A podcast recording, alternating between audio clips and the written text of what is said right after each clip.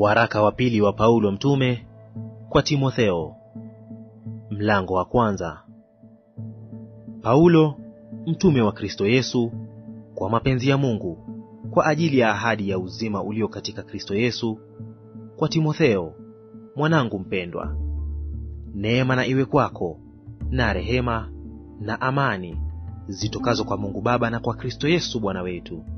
Namshukuru Mungu nimwabuduwe kwa dhamira safi tangu zamani za wazee wangu, kama vile nikukumbukavyo wewe daima katika kuomba kwangu usiku na mchana. Nami natamani sana kukuona, nikiyakumbuka machozi yako, ili nijae furaha, nikiikumbuka imani uliyo nayo isiyo na unafiki, ambayo ilikaa kwanza katika bibi yako Loisi na katika mama yako Yunike, nami nasadiki wewe nawe unayo.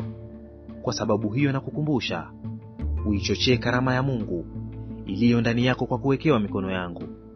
Maana Mungu hakutupa roho ya woga, bali ya nguvu na ya upendo na ya moyo wa kiasi. Basi usiuonee haya ushuhuda wa Bwana wetu, wala usinionee haya mimi mfungwa wake, bali uvumilie mabaya pamoja nami kwa ajili ya Injili, kwa kadiri ya nguvu ya Mungu, ambaye alituokoa akatuita kwa mwito mtakatifu, si kwa kadiri ya matendo yetu sisi bali kwa kadiri ya makusudi yake yeye na neema yake.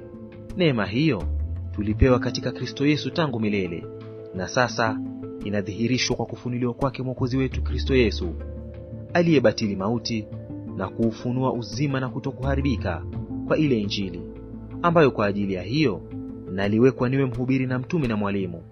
Kwa sababu hiyo nimepatikana na mateso haya, wala sitahayari, kwa maana namjua yeye niliyemwamini na kusadiki ya kwamba aweza kukilinda kile nilichokiweka amana kwake hata siku ile. Shika kielelezo cha maneno yenye uzima uliyoyasikia kwangu katika imani na upendo ulio katika Kristo Yesu. Ilinde ile amana nzuri kwa Roho Mtakatifu akaaye ndani yetu.